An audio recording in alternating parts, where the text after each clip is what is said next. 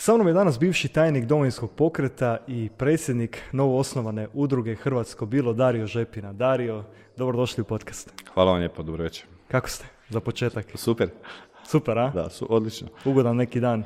Pa, ugodni zadnji dani, ovaj, dosta putujem okolo po Hrvatskoj, malo pa, pa eto imam razloga za nekakav entuzijazam i pozitivu. Tako treba, bravo. Dosta zanimljivih tema je pred nama, ali definitivno jedna od onih oko koje ćemo graditi veliki dio našeg razgovora bit će Hrvatsko bilo. Udruga koju ste nedavno osnovali, udruga koja se već priprema, koliko sam čuo u, nekim intervjuima već nekih godinu dana. Recite mi, otkud zapravo ime?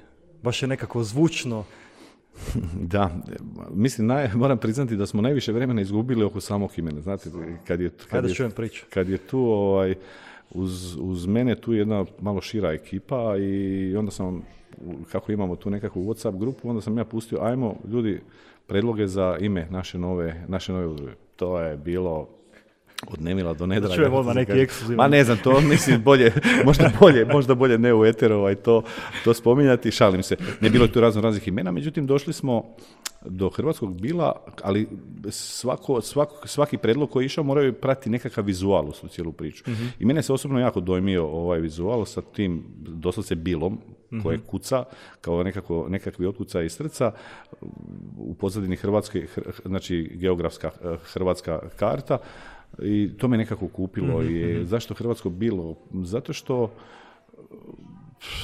pokušavamo i želimo i to je ono što se ja sad trudim kao predsjednik Hrvatskog bila odgonetnuti svim ljudima. Znate, prije samog osnivanja dao sam, ne znam nije više koliko intervjua, i to je uvijek bilo, pa vaši svjetonazori, pa vaša ideologija, mm Pa kom, u kom pravcu vi idete? S obzirom da ja dolazim iz, iz nekakvog tog političkog života kao bivši glavni tajnik i neko ko je osnivao taj domovinski pokret, realno na, na svojim leđima cijeli teren sam digao, ovaj, očekivalo se valjda od mene da ja sad se moram precizirati u tom nekakvom mm političkom smislu ko smo mi, što smo mi. Međutim, oni koji znaju i koji prate naš rad, oni vrlo dobro znaju i ono što je osnovni apostolat znači hrvatskog bila za svakoga člana, sadašnjeg i budućeg člana, Znači, osnov je patriotizam i domoljublje. mm Znači, u 21. stoljeću apsolutno je deplasirano pričati o nekakvoj ljevici, desnici. To me čak više ni ne zanima. Razjedinjenost unutar hrvatskog korpusa je na takvom nivou da je pitanje ima li dalje od ovoga. mm Možemo li se više razjediniti, možemo li, možemo li biti pa čak mogu reći taštine su nekakve počele prevladavati unutar društva, ali opća sociološka sluka društva je vrlo, vrlo loša i, i ona pogoduje svemu ovome. Međutim, onda imate situacije da mi trenutno u Hrvatskoj imamo vlast koja vlada sa nepunih 13% biračkog, biračkog tijela, pa onda imate nezadovoljne ljude, imate nezadovoljne na ljevici, imate nezadovoljne na desnici, kako to se do sad kaže. Međutim, opet ponavljam, Hrvatsko bilo kao takvo nas uopće ne zanima, mm ne zanima priča. Patriotizam i domoljublje je apsolutni predznak svega onoga i, i onaj prvi nekakav uvjet da bi neko uopće mogao biti član mm Hrvatskog bila. mm Dobro došli su svi, to i ovom prilikom kažem, ali na prvom mjestu mora biti država Hrvatska kao, kao takva. Evo, natuknuli ste već nekoliko tema kojih ćemo dirati kroz podcast. Vjerujem da će gledateljima biti izrazito zanimljivo, ali ajmo se za početak držati te udruge Hrvatsko bilo. Koji su njeni ciljevi? Već sam rekao prije, spomenuli ste prije u podcastima da, ste, da je priča građana već, već godinu ili godinu i više, nešto više od godinu dana. Koji su njeni ciljevi?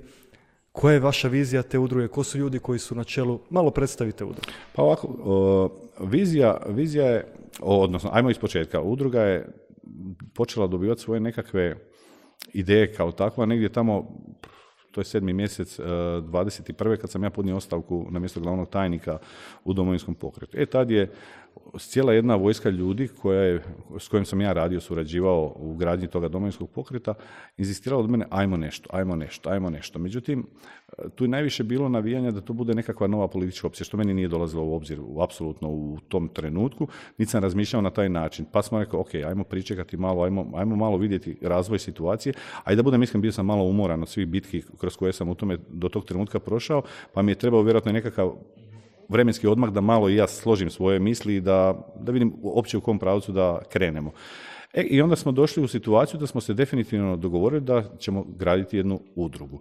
E sad, u Hrvatskoj nemate baš puno izbora, ili možete stranka, ili možete udruga, nema nešto treće, nema nešto četvrto.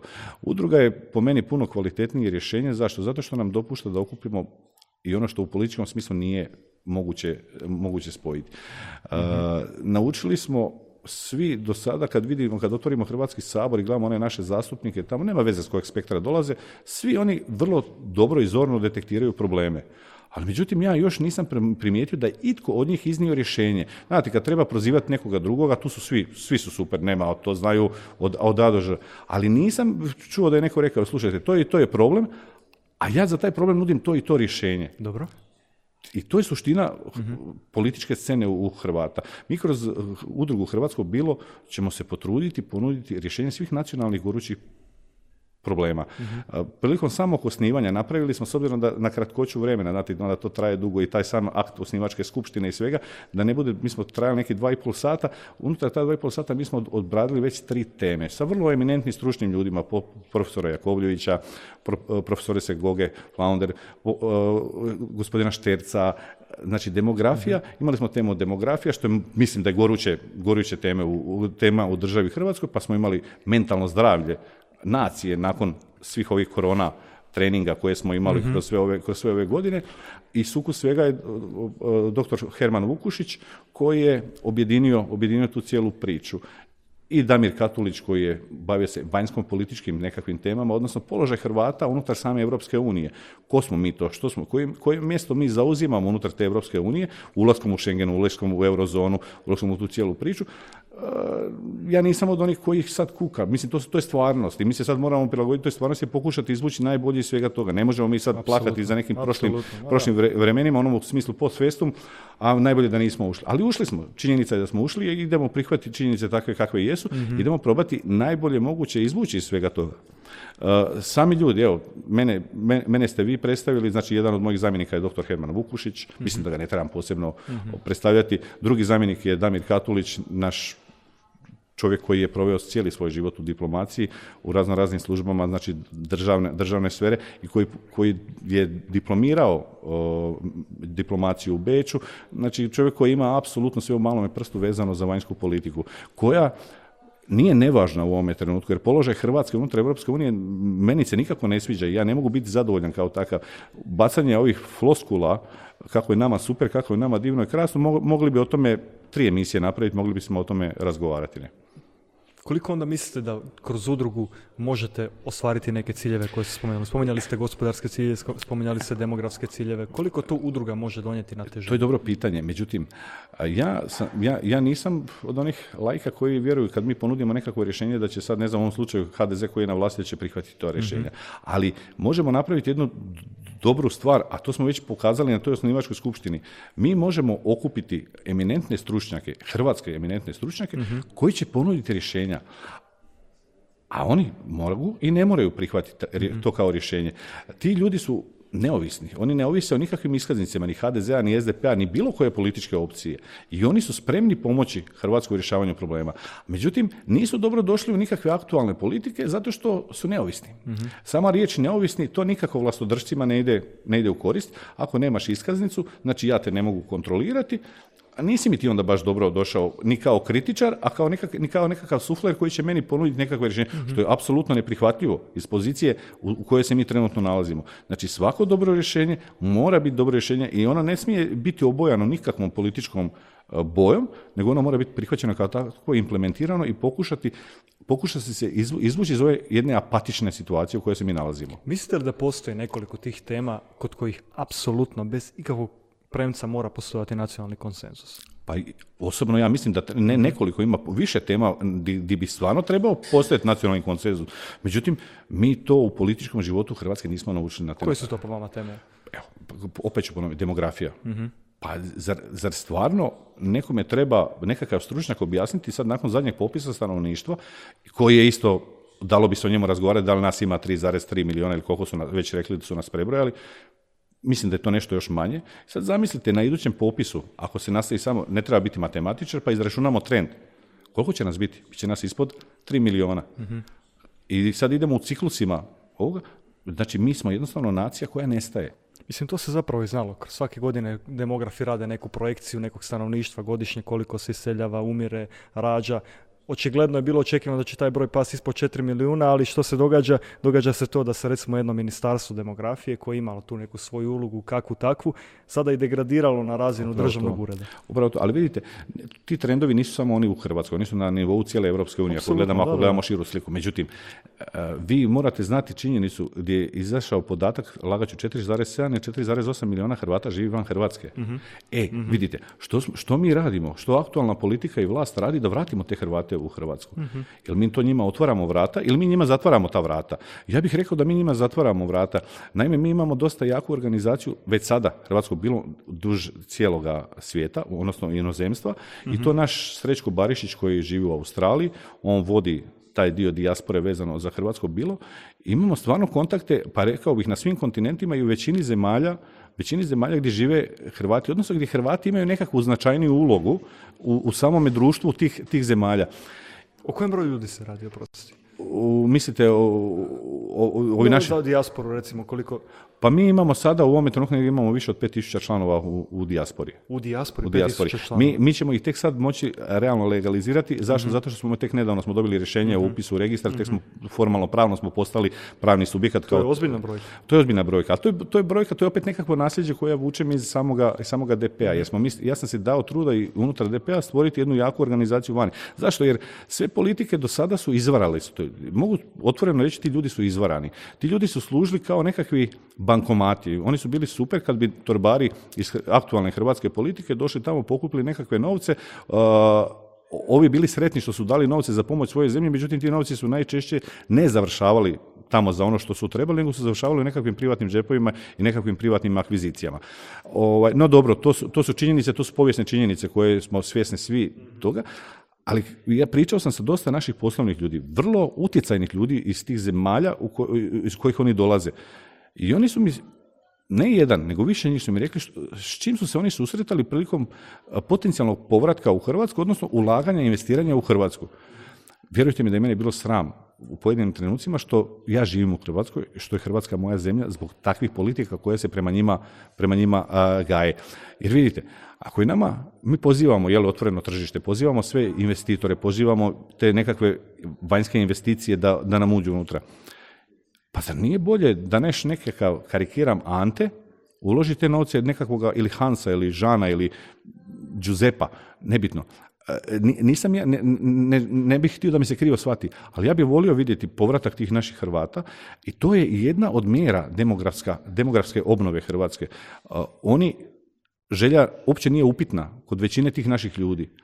A problem je naše birokracije, problem je onih takozvanih gospode 10% ili 15 ili koliko već za svaku uslugu koju traže, da taj naš čovjek kad sleti na bilo koju zračnu luku u Hrvatskoj, već nakon 24 sata požali mhm. što je došao kad se susretne sa ovim mastodonskim birokratskim aparatom koji, koji ga čeka ovdje, da bi on bilo kakvu investiciju napravio da bi uložio svoje novce u, Hrvatsku. Dario, evo isto pitanje sam postavio profesoru Štercu i profesoru Strmoti koji su bili, to su naši eminentni demografi koji su mogli iz, iz, njihovog, iz njihove struke prenijeti neke načine kako promijeniti tu demografsku sliku Hrvatske, posebno imigracijsku sferu. I obojica su rekli da je tu stvar političke volje. S druge strane, meni se nameće pitanje udruge iz neke moje vizure gledanja tu postoje kako bi nadopunili neke nedostatke koje ima aktualna vlast. Jednostavno zato što ljudi su spremni se samostalno aktivirati, dakle ništa jedino što ih potiče je taj neki motiv, ajmo govoriti da su svi dobronamjerni, da ih potiče taj neki motiv da stvorimo neko društvo koje će biti bolje i popraviti te neke rupe koje radi aktualna vlast. Koliko onda mislite da, evo, govorite o jednom velikom broju ljudi, dakle, o velikom bazenu, dakle, 5000 ljudi koji se nalaze u dijaspori, koji su samo sa vama u kontaktu, koliko još sami ste rekli, preko 4 milijuna ljudi koji su u dijaspori, koliko vi mislite da u sklopu udruge možete napraviti kako bi ti ljudi se vratili nazad u Hrvatsku? Gledajte, ako ništa ne pokušamo, imat ćemo onu sami sebe moramo pogledati u ogledalo i priznati sami sebi da smo možda mogli nešto napraviti, a nismo ništa napravili. Ja opet ponavljam, bio sam u politici, doživio sve licemjerstvo politike, mislio sam sad u ovom trenutku da to nije put kojim trebam, kojim trebam ići. Zašto? Jer svaka politika vam ima svoje nekakve okvire. Vi kad ste član bilo koje političke opcije, vi morate slijediti strogu politiku koja je, koja, koja, koju ta stranka zastupa. Udruga daje širinu Udruga daje širinu, opet ću ponoviti, u udruzi možete spojiti ono što u politici je nespojivo. Iako realno u hrvatskoj politici ništa nije nespojivo. To smo s ovim kvazi koalicijama koje imamo, ovaj, to, je, to je dokazano već u nebrojeno puta da se spajalo nešto što je realno nespojivo, u, u, bilo ideološkom, bilo u svjetonazorskom, bilo kom, bilo kom smislu. E, što znači udruga i, i, i, što znači opće, to je već to pitanje koje se, s kojim se suočavamo u zadnje vrijeme, hoćete se vi baviti politikom? A naravno ćemo se baviti, pa mi se bavimo kroz, kroz sve ove teme koje ćemo mi otvarati, kroz, kroz tribine koje ćemo mi raditi, kroz te nekakva javna sučeljavanja koje ćemo raditi, a to su većinom prožete su političke, političke teme. Uh, pokušat ćemo na sve ono što sam na početku rekao, na sve one probleme koje svi naši saborski zastupnici dobro detektiraju, a mi ćemo pokušati davati rješenja. A hoće li prepoznati neka aktualna vlast i hoće li implementirati, neka budu kao njihove. Mi, mi nemamo problem taj nekakvog egoizma, e to je moja, ne, ne, kad, su, kad je nacionalni, nacionalno biće Hrvatske u pitanju, onda tu nema moje, tvoje, to je naše. I mi moramo raditi svi za dobrobit, za dobrobit naše djece, naših unuka, danas sutra, ne da imamo ovo raseljavanje, nego da mi možemo za, ne znam, kad bude idući popis, da mi možemo reći sad nas je opet 4 miliona, jer nam se vratilo, ne znam, vratilo nam se hrpa ljudi. Da li možemo očekivati nekakav prirast u smislu novorođenih, a s obzirom na sociološku sliku u društvu, bojim se da ne.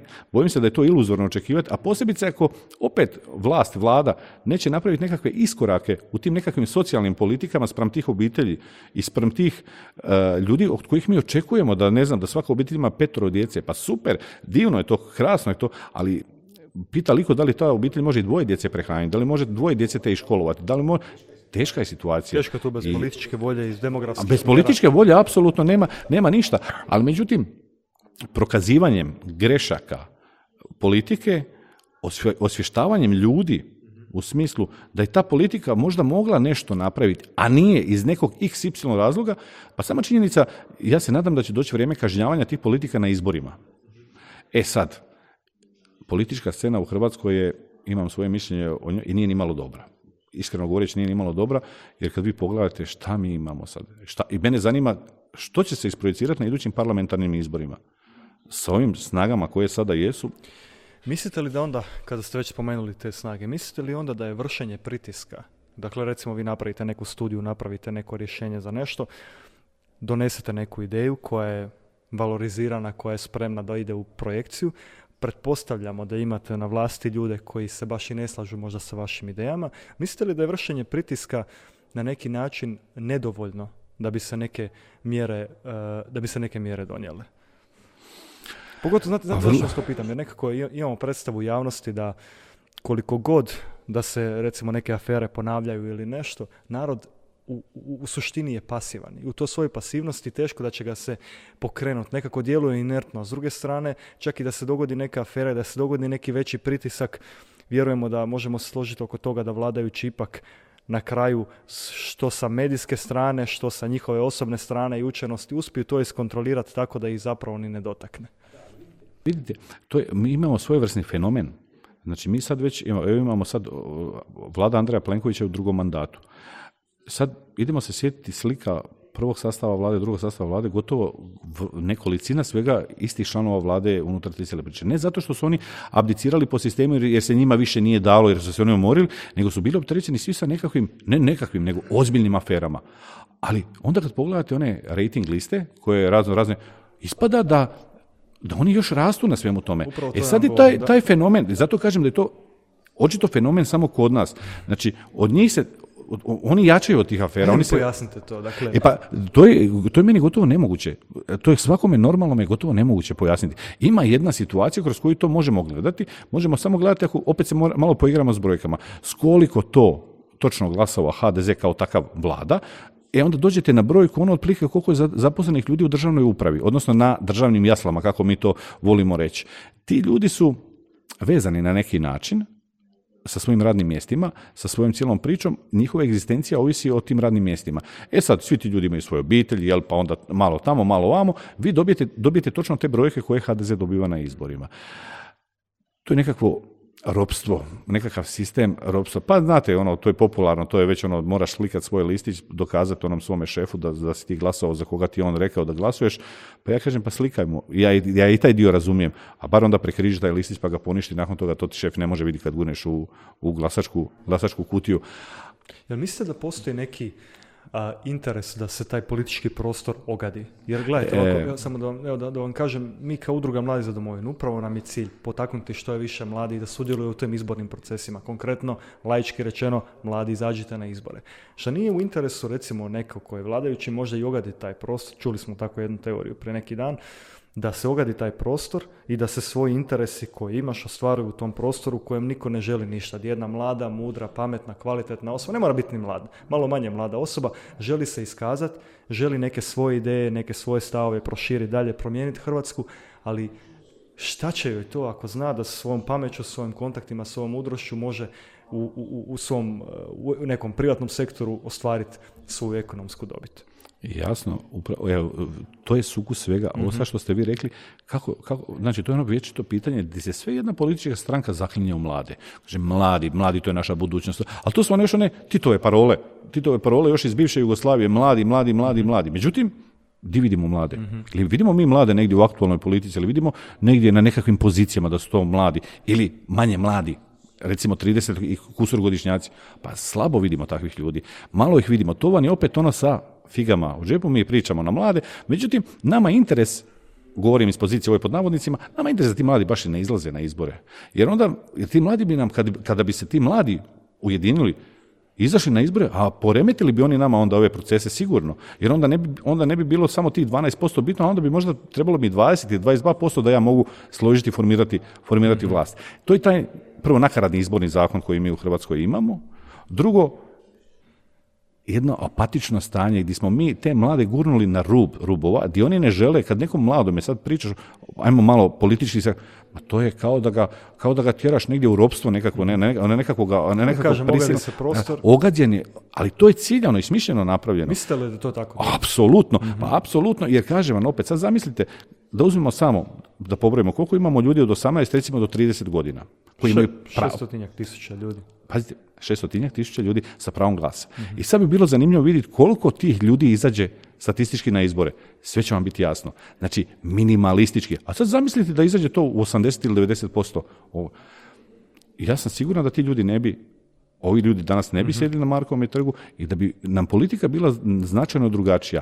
E, a sad je pitanje svih pitanja i ko odgonetne to pitanje, taj će u principu pokrenuti najveće promjene kako izvući te ljude na, na izbore vani. Jer opća razjedinjenost hrvatskog korpusa, ono što sam rekao na početku, je došla sad do možda najvećih izražaja. Pogledajte, uzmite braniteljsku populaciju, koja je isto jedna ogromno velika, jaka snaga, a neko ju je razjedinio. Vi imate sad milion braniteljskih udruga, ovi su pod ovima, oni su pod onima, a krovna organizacija HVIDRA, koja bi trebala biti ono sinonim čestitosti poštenja jeli, tog braniteljskog korpusa, koji je na čelu toga HDZ-ov zastupnik. Opterećen, ja mislim, valjda sa najviše afera koje postoje. On, njegova obitelj, Virovitica i sve ostalo. Ali on je i dalje, on je i dalje. On je taj koji raspoređuje državne novce. Ha, ova udruga će dobiti, ova neće dobiti. Znači, ako, si, ako, mi, ako me tapšeš po ramenu i radiš ono što ti ja kažem, dobit ćeš lovu. Ako nećeš, nećeš.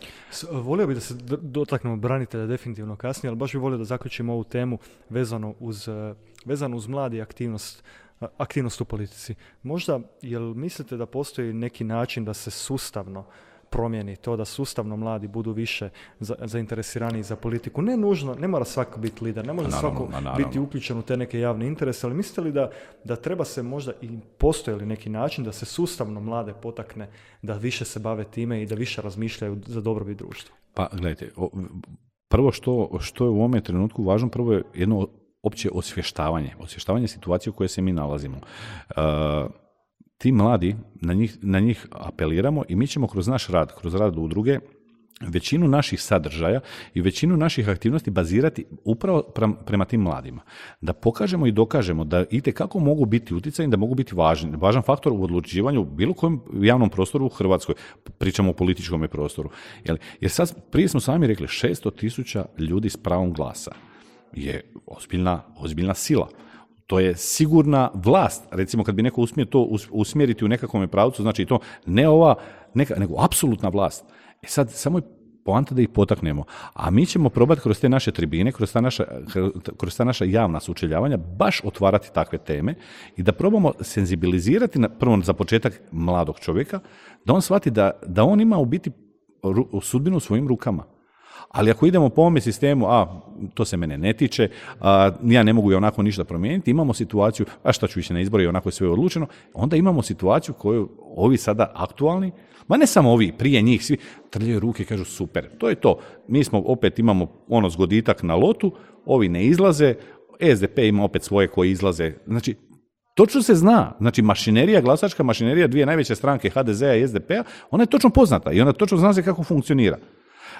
Nažalost, opet ponavljam, sve im to omogućava nakaradni izborni zakon koji, koji mi imamo. mm Mislite li možda da se da se kroz škole, kroz obrazovni sustav može potaknuti mlade da ipak stvaraju taj neki kritički stav prema političkim? Apsolutno, apsolutno. Ja imam, ja imam sina koji je drugi razred srednje škole i on je dobio predmet koji se zove politika i gospodarstvo. Mhm. Pa sam se ja išao malo vidjeti što je to tamo i ja to pozdravljam.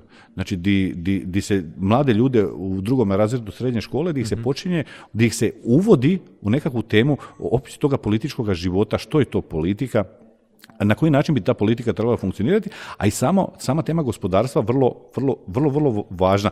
To je ona light varijanta, ali možda za tako mlade ljude ni ne treba nekakvim... Mislite li da je to dovoljno? Taj pa ne, apsolutno ne, ali ja pozdravljam kao inicijativu, jer toga do, sada nije ni bilo, to se sad, nazad zadnju godinu i dvije danas je to uopće počelo sa tim. Tako da i, i svaki iskorak pa makar i on bio mali sičušan, ja ga, ja ga pozdravljam kao takvoga. Ne? A, da, jer ako mi imamo situaciju da u gradu Zagrebu u vrtiće ulaze nekakve čudne udruge, neki čudni ljudi koji pokušavaju objašnjavati djeci, znači vrtičke dobi, kako je sasvim u redu da ako je dijete se zove Marko, ne znam ako je on e, dečko od ne znam 4, 5 ili 6 godina koliko već ima u vrtiću, ako se on osjeća kao curica, može da je najnormalnije da on dođe u vrtić i u haljini, Želite reći da se to već događa? Da, to se događa. Pa to se događa. To se događa pod aktualnom vlašću, znači gradonačelnika Tomaševića po nekim vrtićima. Pa su se roditelji digli na zadnje noge, pa se to zataškava. U Prečkome smo imali jednu situaciju koja je bila onako na rubu ekscesa gdje policija morala intervenirati, ali vidi vraga, nema, nema toga u javnosti. Mm-hmm. Main Street mediji, zna se šta pišu i kako pišu. Ali hoću reći, ako se to može, pa zašto se onda ne bi moglo u škole, u škole, ne, možda sedmi, osmi razred, zašto ne tu djecu osvještavati, zašto toj djeci ne, ne, ne usmjeravati, pa to je, na zapadu je, to je najnormalnija, najnormalnija stvar, vi na zapadu već nakon nekakvog srednjoškolskog obrazovanja imate osobe koje imaju nekakve svoje stavove već, e, klince koji imaju 16-17 godina, oni imaju već svoj nekakav izgrađeni stav, ne nužno do kraja, oni će ga formirati ali daljim, e, daljim svojim životom i svojim nekakvim iskustvima, ali ima nekakvu bazu. Naši klinci to, bazu to nemaju.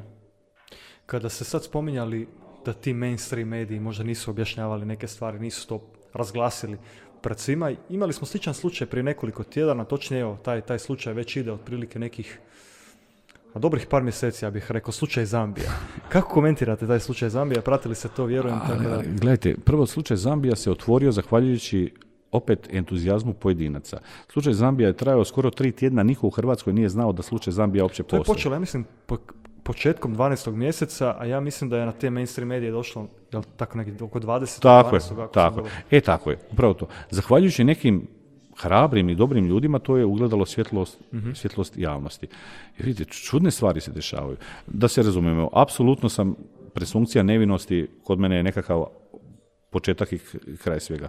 Ali međutim ovdje je jako puno čudnih okolnosti koje mi nismo dobili kao državljani ove države, kao mhm. građani ove države na koje imamo pravo, objašnjenja. Jer meni je tu simptomatično zašto neko odlazi u Zambiju posvojiti djecu prvo zemlja ta kaže eksplicite da zabranjuje izvoz djece, da se ta djeca ne mogu posvajati, niti su potpisnici one Haške konvencije, znači gdje su ostale zemlje jel imaju međusobno to šeranje djece, odnosno posvajanje djece ide, to je broj jedan. Broj dva, na osnovu čega je sud u Zlataru i Varaždinu donio odluke o posvajanju, ako znaju da ta zemlja, znači to pravno stvar ne funkcionira, da ta zemlja ne dopušta izvoz takve djece, a vidi, vraga, isti stvar pokušali su u, u, na sudu u Slavonskom brodu, i tamo je sud rekao ne može to. Pa su oni otišli ovamo. opet kažem, ja presumpcija nemovinosti je na prvom mjestu. Međutim, vrlo, vrlo puno pitanja ovdje na koje mi nismo dobili odgovore od službene politike. Prvenstveno od ministra Božinovića, kako i na osnovu čega su ta djeca u biometrijske putovnice već upisana tim ljudima prije njihovog odlaska u zemlju od koje su ih udomili. Što se sad dešava? Da je nama Zambija, Kongo i takve zemlje su nama očitale bukvicu o pravnom sustavu jedne, jedne zemlje. Kaže mudri ministar Malenica, nakon, kao on, se, on je razgovarao sa ministrom pravosuđa dotične zemlje i nakon toga mu se više ministar pravosuđa ne, ne javlja. Pa ne javljati se, ne možeš uticati na njega. mm Ne dopuštati uticaj. Što kod nas očito nije. Kod nas se to može sve, jel kod nas se može uticati na bilo koga. Znači bitno da pušeš u isti rog kao i aktualna politika. Kako očekujete razvoj te situacije? Pa teško je ovdje prejudicirati stvari. Mislim, zakonodavstvo te zemlje je dosta rigorozno po tom pitanju i bojim se ukoliko se dokaže da su oni stvarno krivi, da je, da je tu stvarno u pitanju nekakav trafing e, s djecom ili tako nešto, da njih čekaju ozbiljne kazne, kazne zatvora. Mhm. Jer te zemlje su vrlo, vrlo eksplicite i njihovi kazneni zakoni su vrlo, vrlo rigorozni e, i nulti je prag tolerancije na, na takve stvari. A sama činjenica da je to sad prebačeno na jedan viši sud, ni, sigurno ne ide u prilog našim građanima koji su, koji su gore. Zašto mislite da se čekalo tri tjedna da se razglasi o toj Pa zašto? Zato što to dolazi iz jedne kuhinje, e, jer nije to sasvim slučajno da, da je tamo tamo nekakvi zastupnici možemo, da su tamo nekakvi bliski suradnici aktualnog gradonačelnika. E, to je jedna svita ljudi koja je u najmanju ruku sve samo neobiteljska, i koja zagovara apsolutno kontra teme, znači nije njima obitelj na prvom mjestu i nisu njima ta djeca na prvom mjestu. Možda ja sad grešim, ali to je moj osobni, to je moj osobni stav i moje viđenje i to je trebalo staviti sve pod tepih. Međutim, eto i ugledalo to svjetlo dana, pa onda vidite da kako HDZ zdušno pokušava obraniti obraniti te, te teme vezane za možemo, jer očito su i oni implementirani u tu cijelu priču, ali i možda zbog ne, ne pokvariti nekakvu buduću koaliciju na pomolu između HDZ i možemo, što po meni je vrlo, vrlo, vrlo izgledno. Zamušena neka priča. Jako. Ja bi se svejedno vratio malo na udrugu, jer ipak je to ključna stvar oko koje smo tu i, i, i sviđa mi se, rekao, kontaktirao sam vas kada sam vidio da radite jednu, rekao bih, ozbiljniju stvar, da ste se pokrenuli, to zbilja ozbiljno izgleda. E, zanima me baš pitanje vezano uz e, političke opcije. Planirate li možda u budućnosti uh, iznjedriti neke ljude koji će možda postati dionici nekih politika koji su baš ono uži krug unutar hrvatskog bila ili planirate li vi možda kao takvi podržati neku političku opciju? E da, to je sad, to je dobro pitanje i tu je odgovor, odgovor je negdje između ova, između ova vaša dva pitanja. E, mi, smo, mi ćemo biti otvoreni za jednu i za drugu opciju. Da li ćemo mi sad kroz naš rad iznjedriti, ne znam, takve ljude koji bi možda mogli biti nosioci nekakvih politika u Hrvatsku? Možda, možda. Ne mogu reći sa sigurnošću, bilo bi vrlo neodgovorno od mene.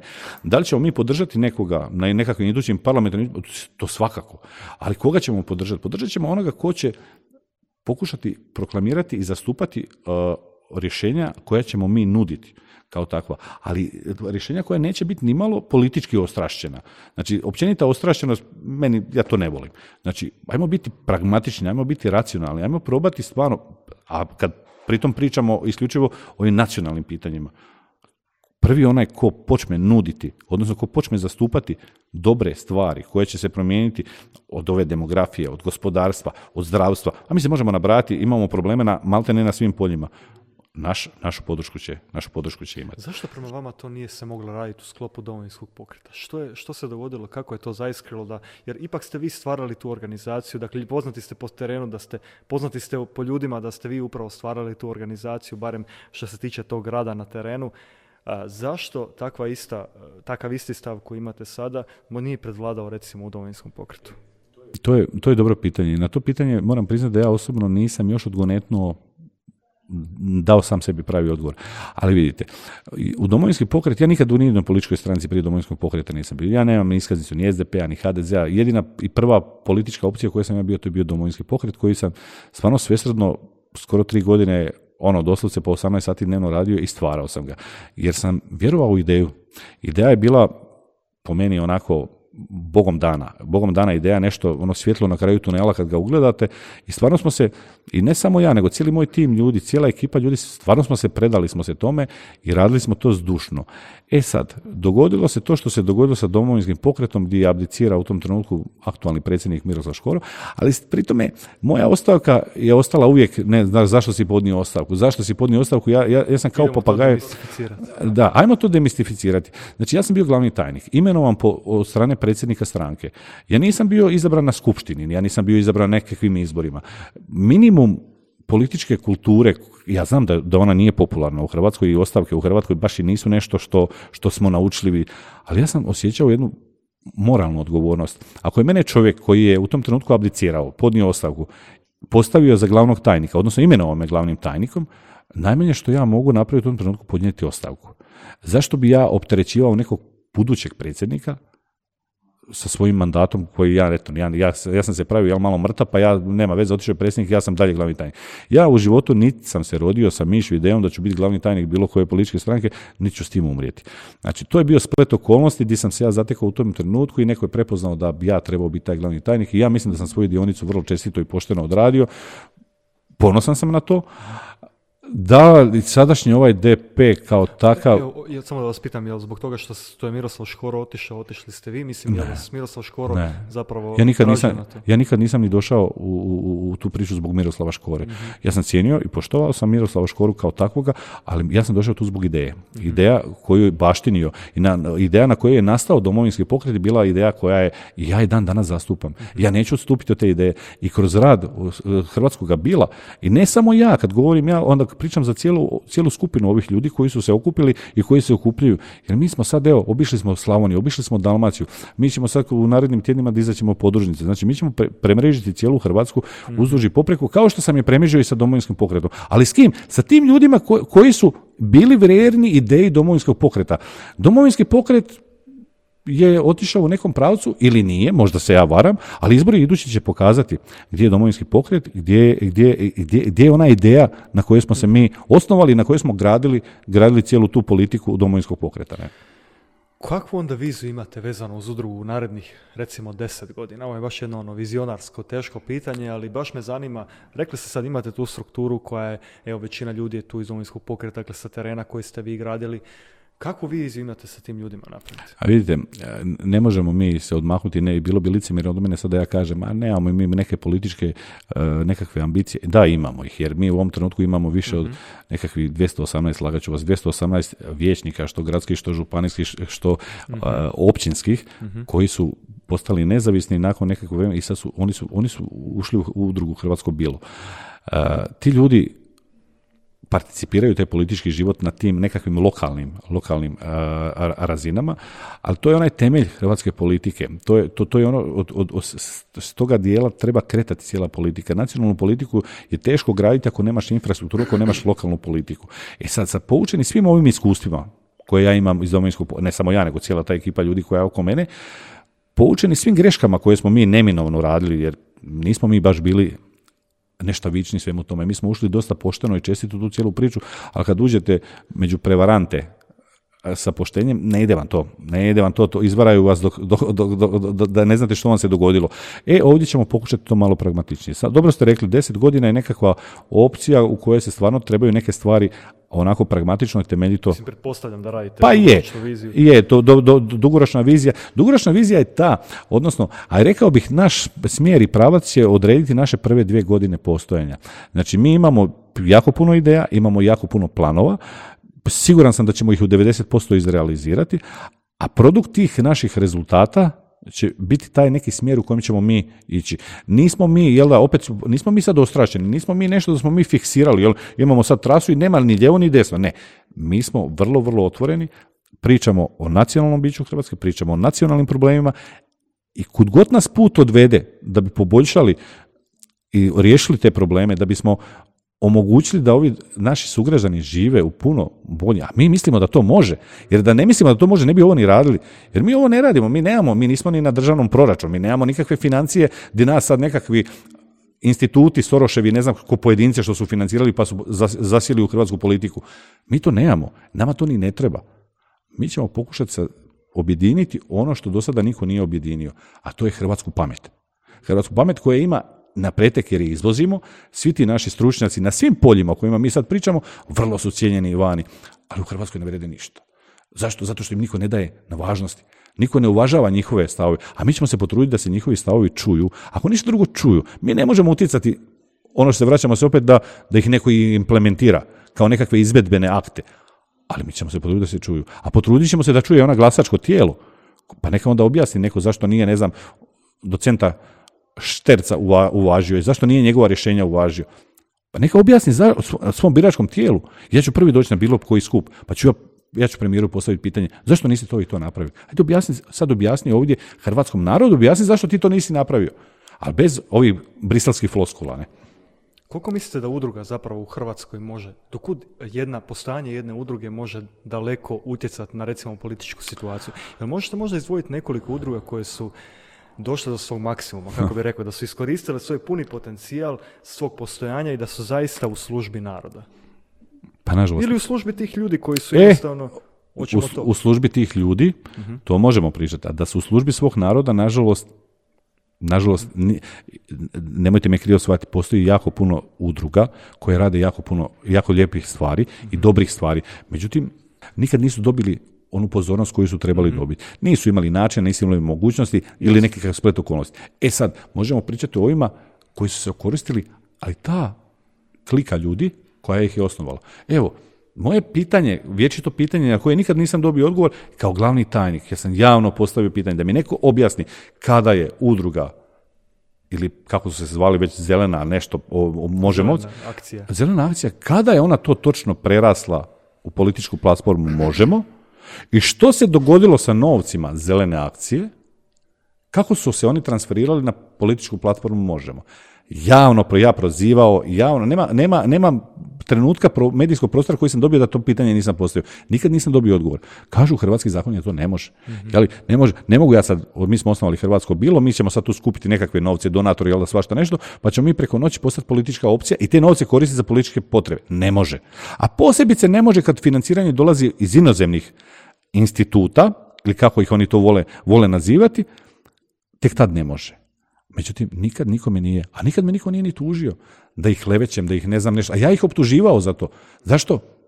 Meni je to vrlo, vrlo simptomatično. Ali evo recimo, to je primjer kada vam jedna takva udruga prevali 800-900 miliona kuna, mi smo to javno iščitavali u tome trenutku, preko svojih računa, gdje imate projekte, ne znam, tipa projekat od 80 milijuna kuna i onda kad imate, znate, ono nakon tri godine ili dvije godine, zavisi koliko projekat traje, kad se podvuče crta, onda vidite tamo da je 84 ili 85% love otišlo na, na osobne dohotke, odnosno putovanja, osobno prezentacije.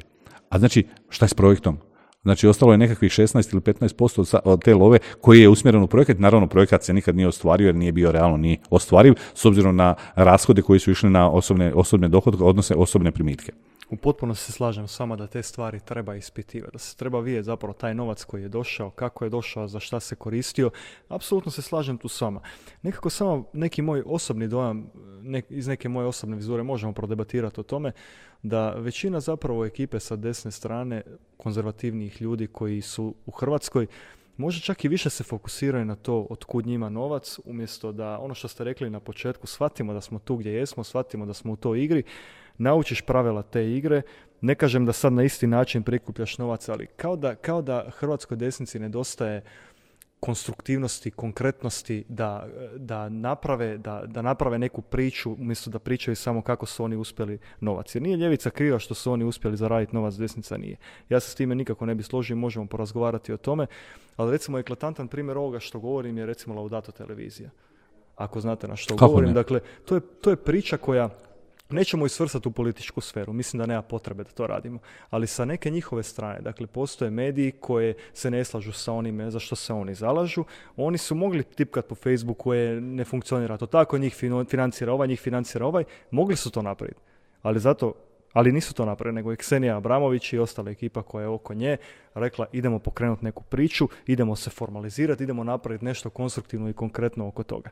I napravili su fenomenalnu priču koja i dan danas traje i koja će trajati ako Bog da još dugi niz godina. Moj komentar je da možda bi se radi, zdrav, radi zdravog načina razmišljanja u našem društvu trebala hrvatska desnica možda i više fokusirati na te konkretne stvari kako, napra- kako se usprotiviti nekim stvarima koje mi smetaju. Znate zašto ovo sve govorim? Jer možemo, možemo prokomentirati to sve, ali bojim se da neke stvari, neke, neke, neke ideje, vi ste bili, vi ste puno duže o tome nego ja, ali neke stvari koje se predlažu u hrvatskoj politici kao da dolaze samo iz te srčanosti. Ne dolaze iz uh, nekih Razuma. studija, iz nekog razuma, što ja apsolutno razumijem, ali ako želimo sudjelovati u ovoj igri, ako želimo svojoj Hrvatskoj najbolje, nebitno je se li desničar ili ljevičar, daj mi neku studiju, a daj mi neku studiju i za svoje ideje da ti stojiš. Ajmo reći, recimo uzmemo ne, na primjer neke konzervativnije ideje, recimo ne znam, neradna nedjelja, odnosno ukidanje radne nedjelje, uh, uvođenje obveznog vojnog roka, ta, to su neke teme. Pa nemoj reći ja se zalažem za to. Daj mi neku studiju, koliko, kada, upravo- upravo gdje, to. zašto. A upravo ja, to. ja kažem, nekako mi, kao da mi nedostaje neke konkretnosti i kao da se troši vrijeme na, na govorenje kako neki drugi izlače novac, a ostajemo na kraju na istome.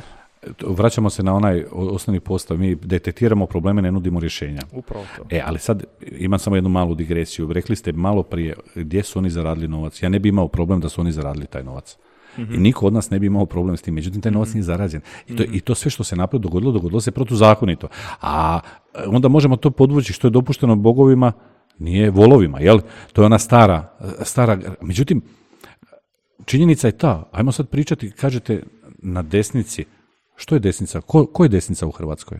Evo, možemo, me, me- vrlo rado ću razgovarati na tu temu. S obzirom da dolazim iz političkog života, s obzirom da sam prošao i da smo pripadali tom konzervativnom demokršćanskom svijetu, mene zanima što prosječan Hrvat misli što je to točno, ko, su te stranke koje pripadaju desnici? Hoćemo pričati o HDZ-u. Demokršćanska stranka, jel, oni bi trebali biti. Međutim, politike koje provode, njihovi trenutnog vodstva apsolutno odudaraju ako pričamo o desnici. Hoćemo dalje. Hoćemo pričati, ne znam, o suverenistima. Evo, slušam sad, oni imaju divne inicijative, svašta nešto. Međutim, ja imam problem. Ja mrzim licemjerstvo. Znači, da ja dolazim u sabor, prozivam tamo Plenkovića za XY stvari i podržavam to i trebam ga prozivati, a s druge strane sam sa istim tim Plenkovićem i HDZ-om u nekoliko županija zajedno sa SDSS-om u koaliciji. Jel to nije licemjerno? A onda kad ja njima to kažem, a onda, a ne kaže to je lokalna politika. Ma nemoj. Što znači lokalna politika? Znači lokalna politika nema veze sa nacionalnom politikom. E to je krivo. Znači iz lokalnih politika se treba formirati nacionalna politika svake ozbiljne političke opcije. I zato vam kažem, mi imamo jedan ozbiljan kuršlus na cijeloj političkoj sceni i ja vam sad opet ponavljam, evo, zamislite da su sutra izbori. Koje su nam desne opcije? A da nema fige u džepu.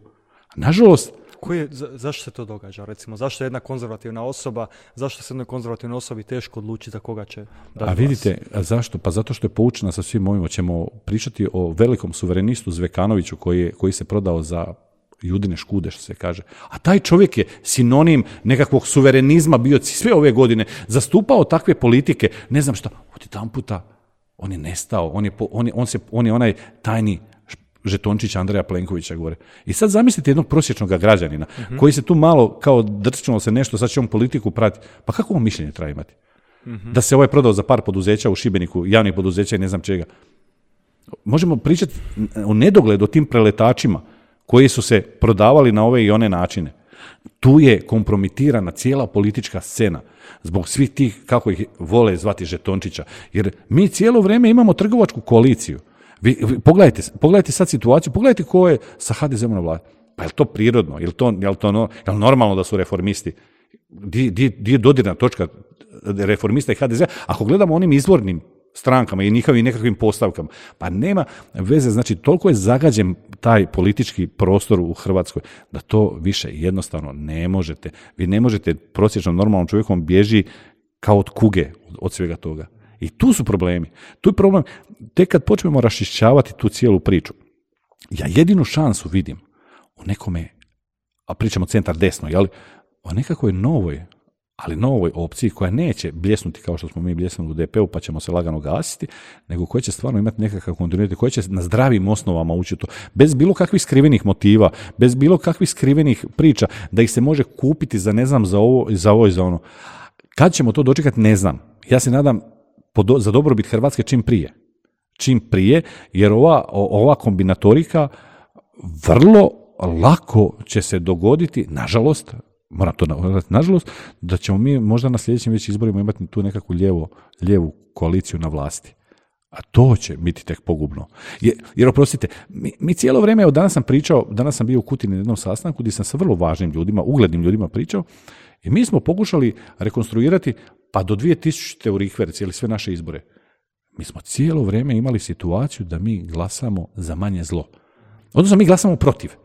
Mi ne glasamo za, nego glasamo, glasamo protiv. I onda imate uvijek te nekakve situacije da mi biramo od dva zla, idemo birati manje zlo. Bar iz ove perspektive ljudi s kojima se ja družim i nekakvih svjetonazora kojih sam i sam, ja nisam do sada imao za koga, za koga glasovati. Neko ko bi zadovoljio sve ove moje priče. Suverenizam, nismo ga ovdje večeras dotaknuli. Znači, apsolutno kategorija koja je uništena u Hrvatskoj. Sve ono što smo mi krvlju natopljenu izgradili ovu državu, gdje su puno, puno naših branitelja položilo svoje živote, mi to šaptom gubimo. Znači, nestaje apsolutno sve. To sam nedavno isto dao jednu izjavu. Samo sam postavio jedno po meni zdravo logično pitanje. Europska unija je tvorevina takva kakva je. Nisu baš tu nekakvi temelji dobri, pa mi možemo reći sa sigurnošću ona će trajati narednih 100 godina. Jel? Ja postavljam pitanje što će se dogoditi za 10, 15 godina, karikiram, ako se ona raspadne. Što Hrvatska ima?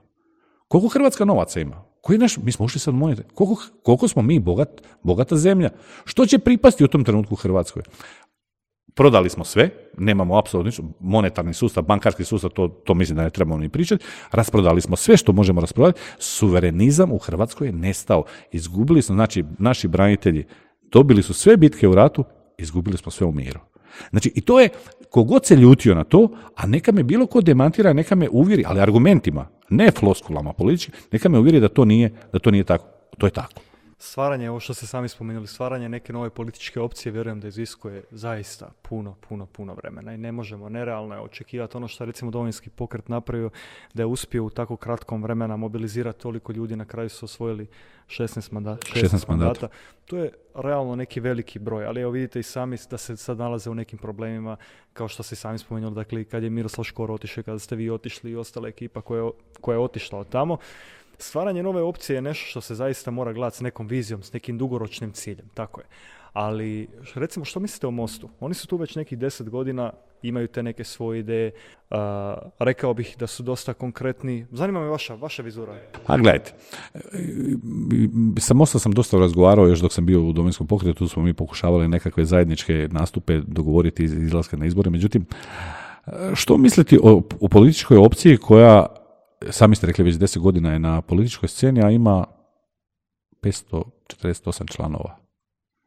Meni je to malo, mate, malo mi, malo mi, to, malo mi to smeta. Koja politička opcija se boji otvore, otvori prema svojim članovima? Znači, pritom ću vam samo dati komparacije radi. Prilikom mog odlaska iz domovinskog pokreta mi smo imali skoro 14.000 članova. A bili smo mladi, toliko koliko smo bili mladi. Znači, i da, da se nije dogodilo to što se dogodilo, danas bi domovinski pokret bio debelo, debelo na jako, duplao bi te članove. Dobro, evo, sa 550 članova imaju osam mandata u Saboru. E, e, to je, to je splet nekakvih okolnosti I, i, i ne kažem ja ništa, znači, apsolutno su mi prihvatljive neke politike Mosta.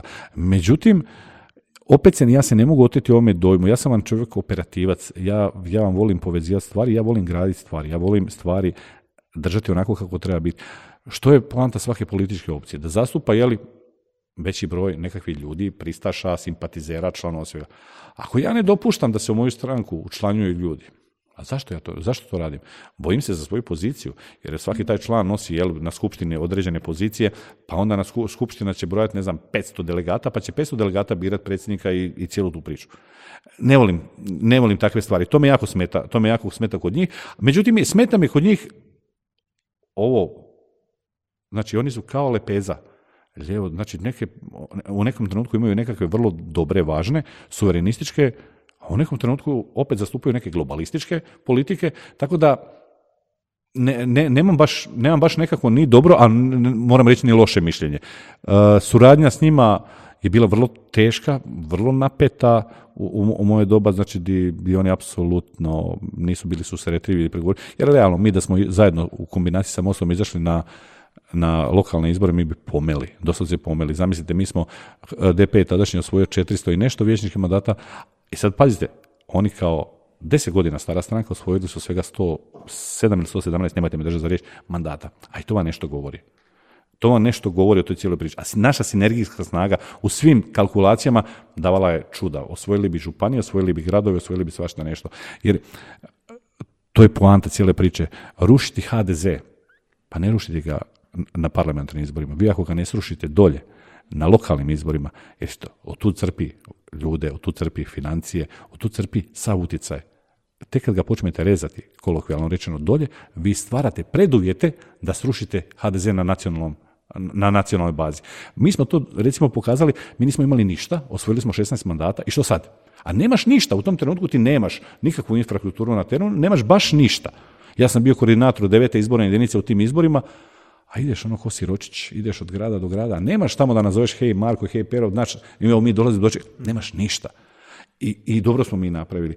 I da je tada DP ušao u vlast, a on bi ušao da, da, da je ovaj zakon i ole izborni kako treba, da mi nemamo osam manjinskih zastupnika, da poštujemo i ole one venecijansku komisiju koja je rekla maksimalno četiri, jel? ali ničega se mi ne držimo onoga, mi se držimo samo onoga što ide njima, što ide njima u korist.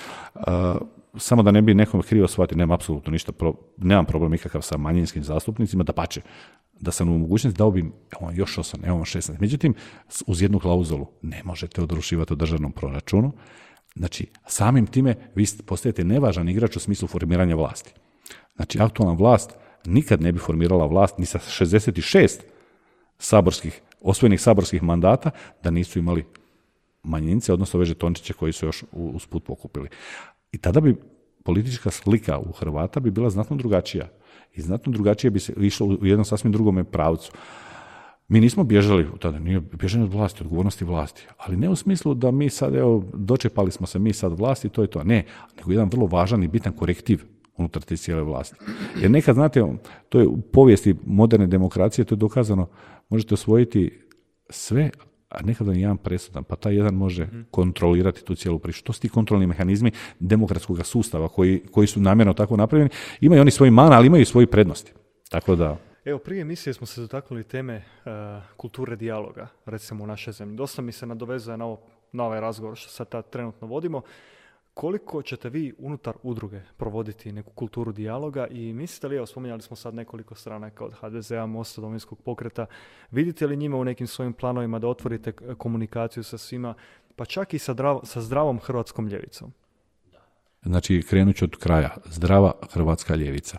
To je, to je, to je meni jednostavno bilo nesvatljivo. Znači, to, to gledanje naše ljevice kao nečega antihrvatskoga, ok, kroz povijest se to dokazalo zašto je to tako. Imali smo razno razne, razno razne eskapade tih takozvanih ljevičara. Međutim, ljevica ako nema predznak da je Hrvatska, onda, mi se, onda mene to jako smeta. To je ono što sam vam rekao prije emisije, pričao sam neki dan sa nekakvim uglednim ljudima, sam rekao, zar vi stvarno mislite da, ne znam, francuski ljevičar ne voli francusku ili da njemački ljevičar ne voli uh, njema? Ne, apsolutno. Voli možda više nego desničar, realno. On zastupa svoje politike koje su liberalne, koje su malo globalističke, svašta. I to je ok, to je njihova politika, ali je prvenstveno voli svoju zemlju i on je političar svoje zemlje. Što mi ajde, SDP se isfiltrirao, ne, ne možemo reći da je više SDP na, na, taj način da su oni sve što je kontra Hrvatsko, da pače, unutra ima jako puno kvalitetnih, pametnih, dobrih ljudi koje osobno poznajem. Možete li izvojiti nekoliko ljudi koji su baš dio te hrvatske zdrave ljevice? Kad kažemo hrvatska zdrava ljevica, govorimo o ljudima koji su to što ste rekli, ljevo orijentirani, ali domoljubi, vole zemlju. Pa ja, ja sam apsolutno siguran, evo, ajmo od Peđa Grbina. Ja apsolutno nemam problem s tim i da pače ja vjerujem u to da Peđa Grbin voli svoju zemlju. I da, da li se on snalazi dobro u ovom prostoru u kojem se našao, o tom možemo pričati, ali nije moje da sudim to. Međutim, da, sam, da ja sam uvjeren da jedan Arsen Bau, apsolutno sam siguran da voli, svoju, da voli svoju zemlju. Ali isto tako sam gotovo siguran, ovo što se svrstava u tu ljevicu, a to su ova, kako se zovu, zelena nekakva kekinica i ova ekipa, a onda za njih sam siguran da ne vole svoju zemlju. Nisu ničim do sada dokazali, ne meni, ne vama, nego općem hrvatskome javnome mijenju, nisu dokazali da im je isto što je hrvatsko sveto. Naprotiv, oni samo pokazuju kontra svega toga. I tu je problem. Takve ljude, ja sam možda dao, mene počeli su me reći, pa nisi možda to trebao tako reći. Ne, ja nemam problem s tim reći. Nikada, dok sam ja na čelu Hrvatskog bila, doticaja, bilo kakvom, i to sad ne ide u prilog ovoj temi koju smo otvorili, SDSS možemo. To nisu naši partneri za razgovor Apsolutno ne. Zašto? Jer, jer mi krše onaj prvi, prvi apostolat koji smo postavili kao temelj udruge, a to je domoljublje, odnosno patriotizam. Znači, toga nema. Ostalo, SDP, ne znam, nekakvi HNS i to, apsolutno nikakav problem nemamo s tim, ako su ti ljudi s prednakom Hrvatske, da je Hrvatska na prvom mjestu. Kad pričamo o politikama. Ovo ne, ovo da. Dijalozi sa... E, pa dijalozi, su, dijalozi su svedeni, ja bih rekao, na jedan vrlo, vrlo obskuran, obskuran način. To, pa ma mislim, samo pogledajte dijalog naših zastupnika unutar samog sabora. To vam je slika i prilika našeg političkog političkoga života. Ali prilika za udruge također nam može to E pa, upravo to. A ja sad samim ovim što vam kažem, ja, ću, ja znam da ću zbog ove izjave, ja ću dobiti puno osuda. Puno osuda ću dobiti sa, sa ovog nekakvog desnog spektra. Ali i taj desni spektar, i svi moramo shvatiti da je poanta nečija je bila da nas se razjedini. Mi smo razjedinjeni kao takvi i, i, i ta naša razjedinjenost ide u prilog svima, odnosno aktualnim politikama koje na taj način mogu blago naklono vladati kako god žele. Taj pluralizam i raznolikost stvara nas i čini nas boljim društvom. Ali uvijek s onim preznakom hrvatskim boljim društvom. Mene ne zanima ja poštujem sve naše susjede. Mene ne zanima politika u, u, u, Srbiji. Ne zanima me politika ni u Mađarskoj. Iako se na Mađarsku uvijek referiram, jer mi se taj sistem koji vodi Viktor Orban mi se jako sviđa. Znači, taj suverenistička politika koju Viktor Orban provodi, ona je meni apsolutno prihvatljiva. Di crpi sve od Europske unije što može iscrpiti, a s druge strane, isti taj Viktor Orban je osigurao i količine plina, i nafte i svega, onoga, di Mađar ipak toči naftu znatno jeftinije nego što je toči Hrvat, a ja točim, ne znam, za 2 eura kod njih u Mađarskoj, a Mađar toči za euro i 20. Iako je naš premijer rekao, makao prstom, ne, ne, neće oni to moći. A mogu i provode to. To je suverenistička politika. Zašto Viktor Orban nije imao nikad problema sa uh, migrantskim krizama? Zašto Mađarska nije osjetila migrantsku krizu? Pa opasao se čovjek sa bodljikavom žicom. Pa ne može. Ne može, to je moja zemlja. Ja vladam svojom zemljom, odnosno ja radim u interesu svojih građana, svojih sugrađana. Na kraju krajeva, on je već ne znam nija koliko mandata, on dobiva povjerenje svojih građana i očito radi, radi dobar, dobar posao. mm Postoje li neke udruge s kojima ste već počeli možda u, u, ušli u kontakt? Pa, e, kontaktiramo sa nekim udrugama iz Poljske, odnosno dobili smo kontakte nekakve, nismo još ostvarili nekakve velike, uh, kažem, kontakte, u smislu zato što nismo, nismo mi još se bili ni legalizirali. Evo, prošli tjedan su tek stigla ta rješenja, sad mi možemo formalno pravno početi djelovati. E, nekakvi, nekakva udruga iz Njemačke nam se javila, tako da počelo je, počelo je to, ali i to je nešto što mi trebamo, mi smo mlada demokracija.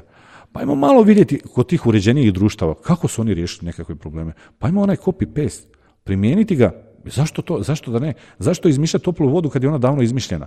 Ako možemo nešto primijeniti, je li naravno, ne da mi sad uzmemo nekakav njemački zakon, preslikamo ga ovdje. Moramo uzeti sve kulturološke razlike, moramo uzeti sve e, geografske razlike, moramo sve to uzeti u obzir, prilagoditi.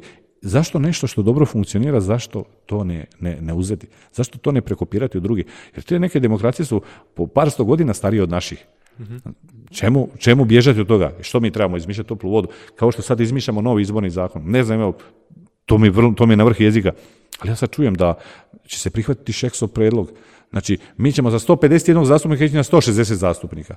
Zamislite sad paradoksa. Zemlja je krahirala u smislu populacije, mi povećavamo broj zastupnika. Umjesto da smanjujemo taj broj zastupnika, broj zastupnika u Hrvatskom saboru ne bi trebao biti veći od 71, 75 zastupnika u glave. Mi ćemo povećati broj zastupnika. Zamislite, nećemo, nećemo ga smanjivati, jer već vidim kako se bacaju spinovi, samo da se vidi valjda kako će ljudi reagirati na to. Najvjerojatnije će, kaže, proći će Šeksov predlog sa 160. Zašto mislite da će im to odgovarati? Pa ne znam, evo, e, evo nema im logike. Ali očito će oni, oni će prekrojiti sad opet ovo kako je taj Ustavni sud opet. Sve je ovo igrokaz, jer Ustavni sud je sve samo neovisan, ali dobro, to nije tema oni će sigurno, pa neće ga oni prekrojiti da, ide, da ide u korist oporbi. Pa prekrojit će ga na način da ide u korist ima. Ali me zanima kako će izvesti točno ovaj manifetluk, ja ga zovem manifetluk, ništa drugo, jer ne trebam uopće dalje razmišljati o tome ako mi neko kaže sada da smo mi krahirali za ne znam nekakvi skoro 600 tisuća ljudi manje u Hrvatskoj ili čak 700 od zadnjeg, zadnjeg popisa, a mi ćemo saborske zastupnike za 151 podići na 160. Ono, čovjek se pita koji je tu lud. I mene, ali mene zanima objašnjenje svega toga. Evo, ja ne mogu dočekati da mi neko objasni na osnovu čega dižemo saborske zastupnike na 160. Evo.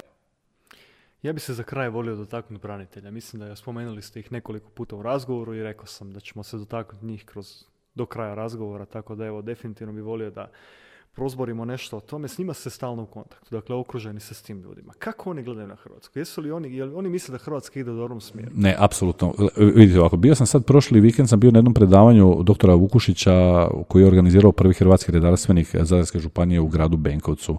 Prvo, ostao sam ugodno iznenađen koliko ljudi je došlo na tu cijelu Teško je danas okupiti nešto, neke veće mase ljudi, međutim ovo je bila prepuna dvorana ljudi i pozorno sam slušao njegovo izlaganje, pa sam slušao sve te ljude koji su imali ta svoje pitanje.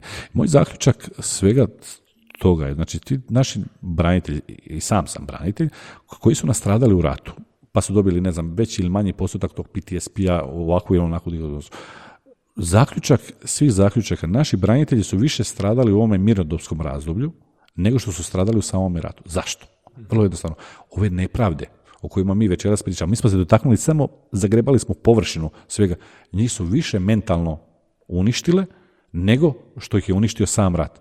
I gledajte, neko kako je proveo četiri, pet, tri godine, nebitno, u rovu, tu kao se na prvim linijama fronta, on gleda sad ono što sam vam rekao na početku, sve bitke u ratu smo dobili, u miru smo ih sve izgubili i šaptom padamo, bez ispaljenoga metka to jednostavno narušava mentalno zdravlje svakoga čovjeka. Pa pogledajte samo stopu samoubojstava tih branitelja. Niko neće ući u genezu svega toga. Zašto? Zato bi bila poražavajuća. Nisu to posljedice, odnosno u manjem dijelu su sigurno posljedice stradavanja, mentalnog stradavanja unutar samoga rata, nego je za što sam se borio, to je ono, sam se borio za ovakvo društvo, sam se borio za ovakvu državu. E, branitelji su na rubu rubova. E, politika je ne Plenkovićeva, nego sve politike od 2000. pa na ovamo su uredno sustavno razjedinjavale branitelje. Međutim, branitelji nisu šaka jada, kako ih oni vole nazivati. Branitelji su opet počinju se organizirati, ujedinjavati i snaga braniteljska je ogromna snaga koju onaj koji neće poštivati imat će ozbiljan problem. Kako ćete vi u, u, u udruzi Hrvatsko bilo pokušati tu snagu nekako mobilizirati? Apsolutno, znači prvi, od, prvi, jedan od prvih odbora koji ćemo organizirati unutar Hrvatskog bila, a imat ćemo odbore za sve ove problematične teme o kojima mi pričamo od zdravstva, od gospodarstva, od branitelja, od vojske, od nacionalne sigurnosti. Znači imat ćemo odbore sa eminentnim stručnjacima unutar odbora i to su, to je, to je način na koji mi mislimo funkcionirati i kroz te odbore izbacivati sva moguća rješenja tih problema. Znači prvi odbor koji ćemo dići, to će biti odbor za branitelje. Evo danas sam bio u Kutini, danas sam razgovarao sa prijateljima, braniteljima, čestitim neokaljanima, ljudima znači koji ne pripadaju ni hvidri, ni ne znam kome, nisu pod ničijom palicom, mi ćemo vrlo brzo se oglasiti po pitanju, po pitanju branitelja, ali međutim, da sam na mjestu vlastodržaca, ja bi se ozbiljno zapitao u kom pravcu ide ova priča, znači, jer to sustavno uništavanje branitelja, pod navodnicima uništavanja, ali je, to je svojevrsno uništavanje, ali digniteta branitelja, to je nešto što je, znači domovinski rat i branitelji, to, je, to mora biti svetinja. To mora biti svetinja sada i narednih 30 ili 40 godina kad će i zadnji branitelj izumrijeti. Nakon toga, to možda više neće biti suštinski, suštinski važno, ali pijatet i poštovanje svakom branitelju, od onoga što je bio dva dana u rovu do onoga koji je proveo pet godina u rovu, znači mora postojati dužno poštovanje. Ne na način da ih se razjedinjava, da im se tamo futra nekakve udrugice sa salon, da im se nekakve projekte progurava, nego da imamo stvarno poštovanje onako kako, kako se branitelji zaslužuju. Evo, želim vam puno sreće što se tiče toga, zato što je to zbilja jedna hvale vrijedna inicijativa, tako da hrvatski branitelji stvarno to zaslužuju. Hrvatski mladi, Ajmo se toga dodirnuti sad stvarno za kraj. Imate li kakvu poruku za mlade i postoje li ti hrvatski mladi u udruzi Hrvatsko bilo? Je. Postoji naš dopredsjednik za mlade je Maks Križanić, znači dečko 25 godina. Mislim da ste vi nešto s njim surađivali, da ga i osobno poznajete. Mi apsolutno uz, uz ove teme sve koje smo otvorili, ono što sam rekao, veliku, veliku energiju ćemo uložiti prema tim mladima. Da, imam poruku za mlade, uzmite, uzmite stvar u svoje ruke pustimo više da nam, da nam dede, bake, stričevi odlučuju na, o sudbinama na izborima. Izađite na te izbore, ma glasajte po svojoj savjesti. Možete i fulati, ali ne možete više fulati nego na način ne, da ne izađete na te izbore. Onda nemate pravo ni buniti se. Niko od nas nema pravo u, od kafića do kafića sjediti na kavama i kritizirati, a nisam si dao ni onaj minimum, minimum truda da izađem i da ispunim svoju građansku, građansku dužnost i da, da, da odradim to glasovanje. E, pokušat ćemo po gradovima raditi tribine, isključivo i, koje će biti usmjerene prema mladima, gdje ćemo pokušati približiti sve ove probleme, ali na način i vokabularom koji će biti prihvatljiv tim mladim ljudima. Zato ćemo, već formiramo jednu, jednu cijelu ekipu koja će se baviti isključivo problematikom, problematikom mladih. Znači, Max Križanić vodi, vodit će, tu, vodit će taj dio unutar, unutar naše udruge i ja sam siguran da ćemo uspjeti. Ako uspijemo, da, ja sam rekao, nemojte se opterećivati, ako nam dođe pet ljudi, već smo napravili posao u svakom gradu da ti dođe pet ljudi, već smo, znači puta gradova, dobit ćemo već jednu, pa će oni pričati svojim, znači jednostavno se moramo početi u tome nekakvome demokratskom smislu se moramo početi osvještavati. Moramo se početi osvještavati i uzeti stvar u svoje ruke. Jer vraćam se na onih 600 tisuća, oni su snaga, mladi su snaga i mladi mogu preokrenuti sve u ovoj državi. Isto kao što su branitelji snaga. Količina i broj branitelja mogu promijeniti stvari. Svim, znači, a zamislite spoj svega toga. Ako nema te vlade koja onda može opstati ako radi kontra interesa svoje države. I naravno, da me ne bi neko krivo shvatio, ja pričam isključivo o legalnim metodama, znači ne, ne, ne, ne huškam na ništa, nego samo pričam isključivo legi, kao legitimista, legalnim metodama, znači, a to su izbori. Dario, hvala vam na ovoj poruci, hvala vam na ovom cijelom razgovoru. Vjerujem da ćemo ostati u kontaktu vezano uz rad udruge i evo, želim vam puno, puno uspjeha vezano uz to. Hvala vam vama što ste me ugostili i pozdrav vašim gledateljima.